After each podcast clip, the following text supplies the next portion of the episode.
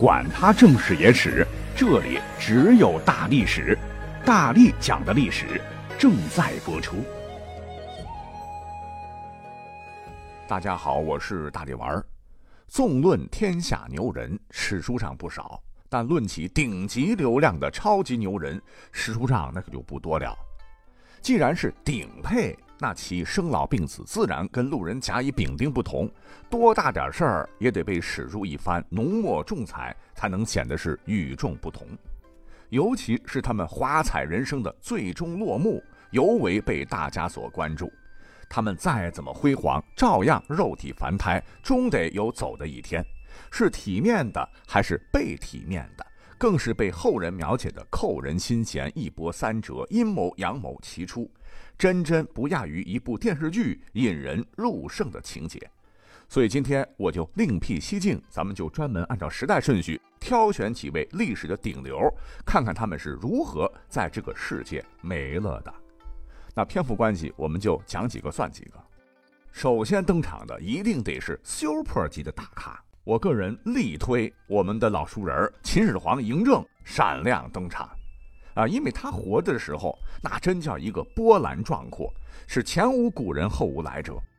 但谁曾想到，本该彩蛋不断的人生结尾，他却戛然而止了，直接留下了纠结几千年的历史悬案。听到这儿，你会说这有什么讲头啊？对，其实啊，一直追求长生不老，但死得很突然、很诡异、很不甘心的老人家。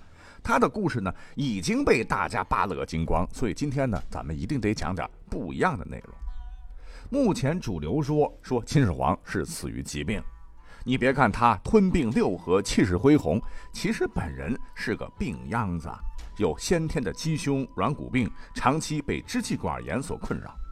可是这个人呢，权力欲又很大，帝国上上下下什么事儿都要亲自圣裁，事无巨细莫不归之。我敢断言，所谓的加班狂人九九六始祖，一定非秦始皇莫属啊！是年年月月日日他都在加班。据记载，秦始皇平均每天都要批阅一担，大约六十公斤、一百二十斤重的竹简公文，要足足两个壮汉才能抬得动。可以这样说，用呕心沥血、殚精竭虑、日理万机等等这些形容词儿来形容他，一点不为过。那你想，每天都忙得要命，估摸也分不出时间来考虑继承人的事儿，这才导致仓促间下诏扶苏和蒙恬的悲剧。由于压力那是铺天盖地，为了发泄，秦始皇就有很不好的生活习惯啊，最终是害了他，那就是过度掏空自个儿原本就不怎么挺拔的小身板。那历史上有名有姓记载下来的，他就有三十多个子女，没记载的不计其数哈。可见他乃是历史上当之无愧的播种机，尽收六国后宫佳丽，再加上之前的，少说后宫也得好几千美女。如此频繁的形式，肯定会导致其身体迅速被掏空，元气大衰。那最终，在一个无比炎热的七月，旅途劳顿巡视全国的途中，他突然病倒了，就再也没能爬起来。不过呢，这个病死说历史上并非就是定论啊。呃，因为几千年前的事儿，他没有时光机亲历，谁知道到底是怎么回事？故而有很多古代专家就觉得千古一帝，哎，就这么死了，实在是太便宜他了。于是乎，各种阴谋论是此起彼伏，其中有以赵高谋害秦始皇之说是甚嚣尘上。说起来，并非空穴来风。你看秦始皇之死是如此的突如其来，这一切都来得太巧了。嬴政他是早不发病晚不发病，偏偏在远离咸阳上千公里的地方发病，集合了全国顶尖水平的御医，那都是摆设吗？更巧的是，去世前心腹大将蒙恬被调离边疆，身边呢还独独只带着毁灭大秦的赵高以及李斯二人。更为不解的是，《史记·秦始皇本纪》中明文记载说，嬴政是在三十七年七月丙寅时驾崩。可是，在周家台秦墓出土的立谱当中，考古学家们却又惊奇的发现，这一年七月根本就没有丙寅日。除此之外，啊，已经出了很多纰漏的《史记》还写道，说秦始皇是在沙丘溘然辞世的。但根据比史书成书早了几百年、颠覆了很多国人认知的《清华竹简》中的一篇《赵正书》又记载，秦始皇突然发病时，大队车马已经走过了沙丘以西，他并未最终死在沙丘。但无论情况如何，秦始皇猝然而死，都指向了一位跟嬴政脱不了干系的大人物，他。就是长皇帝车驾、负责照顾秦始皇生活起居的宦官赵高。对此，很多人不理解了。你说赵高深受皇宠，为何嫌疑特别大呢？说秦始皇是被他给干掉的。很简单，为了复仇，以至于有很多人甚至说，毁灭了秦帝国的赵高其实是一位爱国者。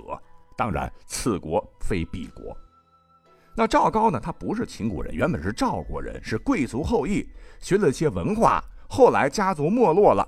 那当年秦赵决战，长平一役，被人屠白起坑杀的四十多万赵国有生力量当中，就有赵高的父亲和四个亲哥哥。而秦灭赵之后，赵高和母亲成了俘虏，被带到咸阳劳动改造，吃尽苦头，母亲因此而逝世。是在机缘巧合之下。啊，因为他通晓一点法律，能写字儿，便被阉割选入了皇宫。那对于赵高来说，数位至亲被害，国灭身残，这是血海深仇。如果你是赵高，只要你是个正常人，绝对就不可能把这个悲伤以及仇怨是忘得一干二净。故而呢，有说法认为，为了复仇。赵高是忍辱负重几十年，等待位高权重寻得时机，将始皇在路中杀死。你这么一分析，其实赵高确实是有谋杀动机的。我们再可以从始皇死后看，这个赵高呢是矫诏逼死了秦帝国最优秀的接班人扶苏，以及戍守边疆勇猛过人的大将蒙恬，立马扶持昏庸无道的二世胡亥，一番骚操作。先是蛊惑胡亥，残杀了秦始皇剩余的骨肉。史书载，公子十二人戮死咸阳市，十公主折死于社，这都是活生生分裂肢体的酷刑啊！秦始皇十二个儿子于是乎被诛杀在咸阳街市上，十个公主也全身被肢解，被折磨而死。那你想，如果不是发自于对秦始皇满腔的愤恨，真的很难理解他为何要用这么残暴的手段将嬴政的后代剿灭殆尽。据统计，秦始皇三十三个子女前后都遭到了灭顶之灾，有三十二个是死于非命，都跟赵高密切相关。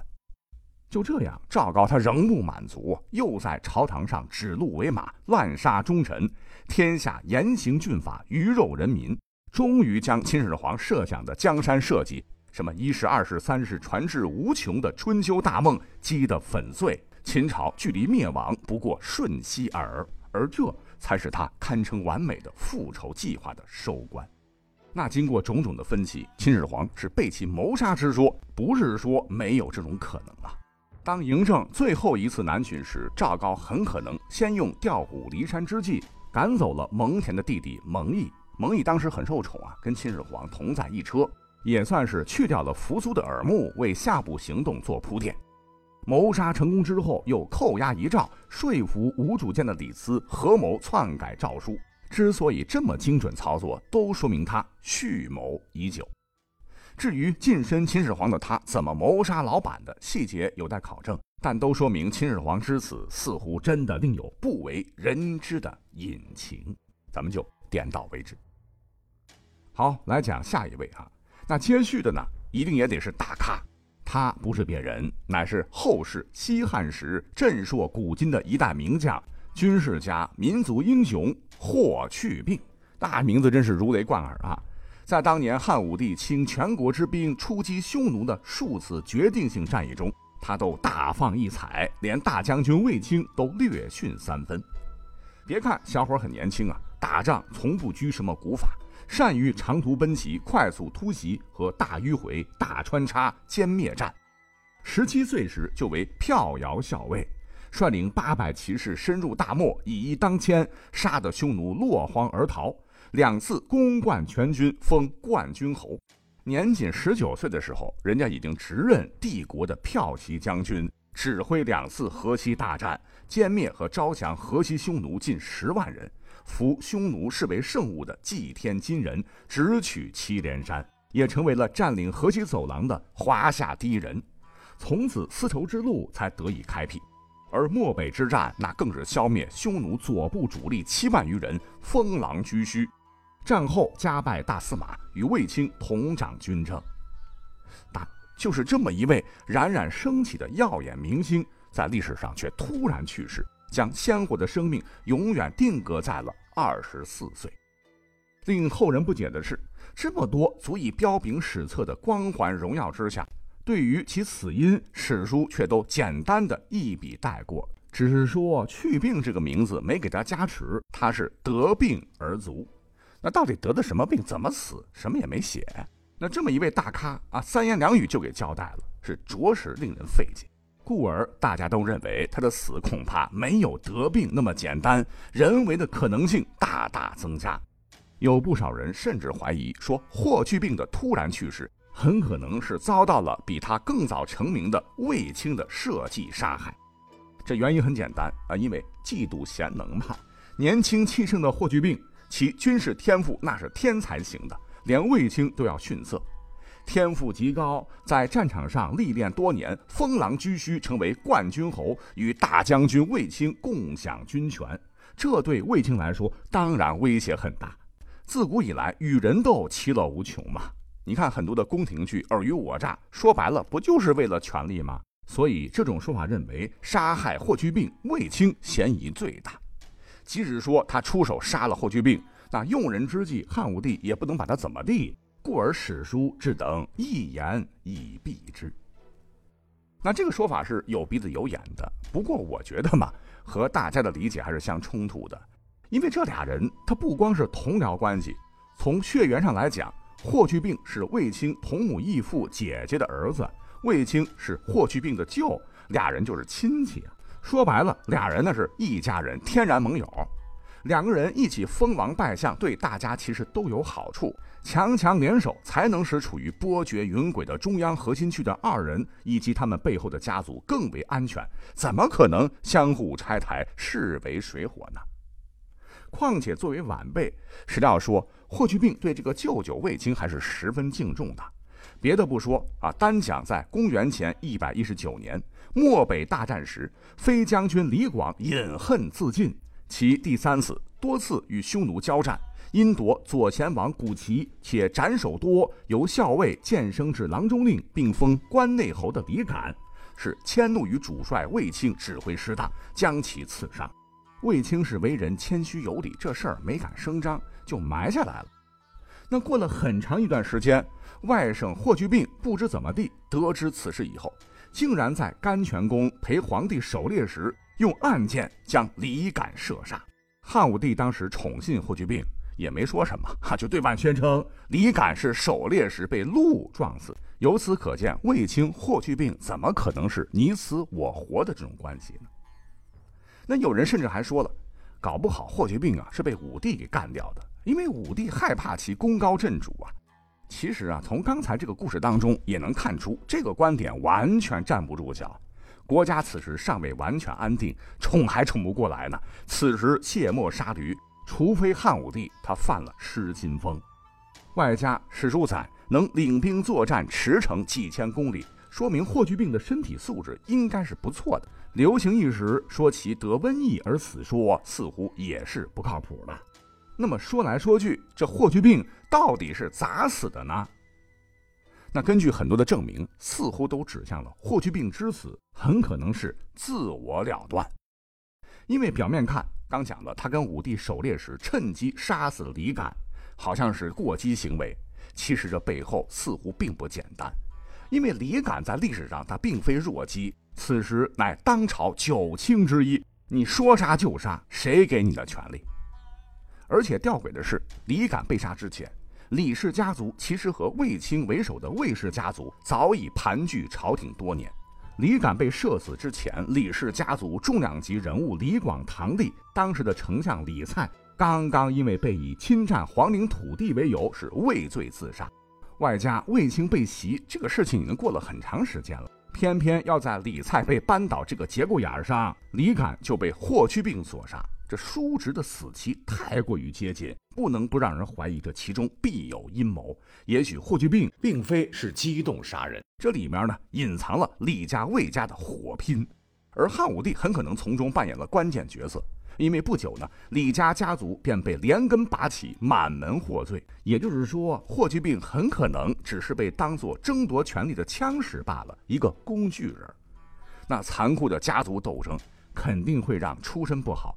少年孤独、缺少朋友且心高气傲的霍去病，承受到了失去战场纵横捭阖的舞台之外，和平时期他难以承受的明枪暗箭，而最终导致他心理失衡，走入了极端。